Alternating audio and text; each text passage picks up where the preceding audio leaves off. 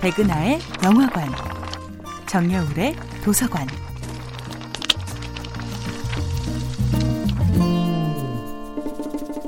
안녕하세요. 여러분과 아름답고 풍요로운 책 이야기를 나누고 있는 작가 정여울입니다.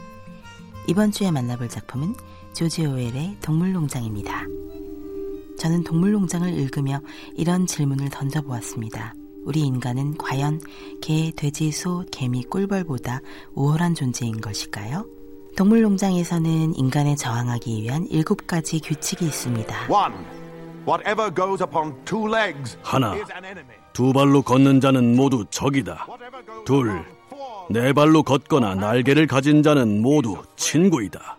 셋, 어떤 동물도 옷을 입어서는 안 된다. 넷, 어떤 동물도 침대에서 자선 안 된다. 다섯, 어떤 동물도 술을 마셔선 안 된다. 여섯, 어떤 동물도 다른 동물을 죽여선 안 된다. 일곱, 모든 동물은 평등하다. 이것이 동물농장의 각종 짐승들이 모여 규탄한 인간에게서는 배워서는 안 되는 인간다운 것들의 목록입니다. 사람들을 인간답게 만드는 대표적인 것들을 조지 오웰의 시대에는 옷, 침대, 술 등으로 보았습니다. 오늘날에는 인간을 인간이게 만드는 조건의 항목이 좀 더 까다롭고 복잡해졌지요. 그러나 여전히 수많은 사회적 약자들을 동물 농장의 일원으로 전락시키고 그들로 하여금 총파업을 꿈꾸게 하고 그들로 하여금 강자에 대한 적개심을 품게 만드는 인간 사회의 본질은 똑같지 않을까요?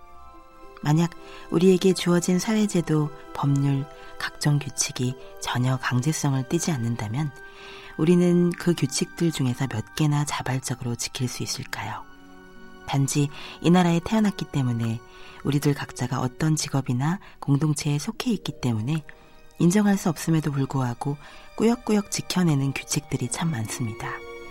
어떤 제한 규정들이 집단의 규칙이라고 명시되는 순간 사람들은 쉽게 저항을 포기합니다.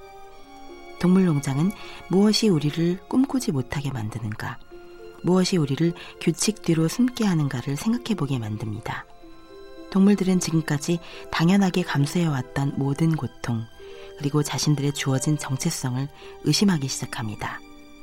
우리가 단지 동물로 태어났다는 이유만으로 감수해야 할 가진 노동과 굴욕을 벗어날 수는 없는 걸까 하고 동물들은 질문을 던집니다. 정여울의 도서관이었습니다.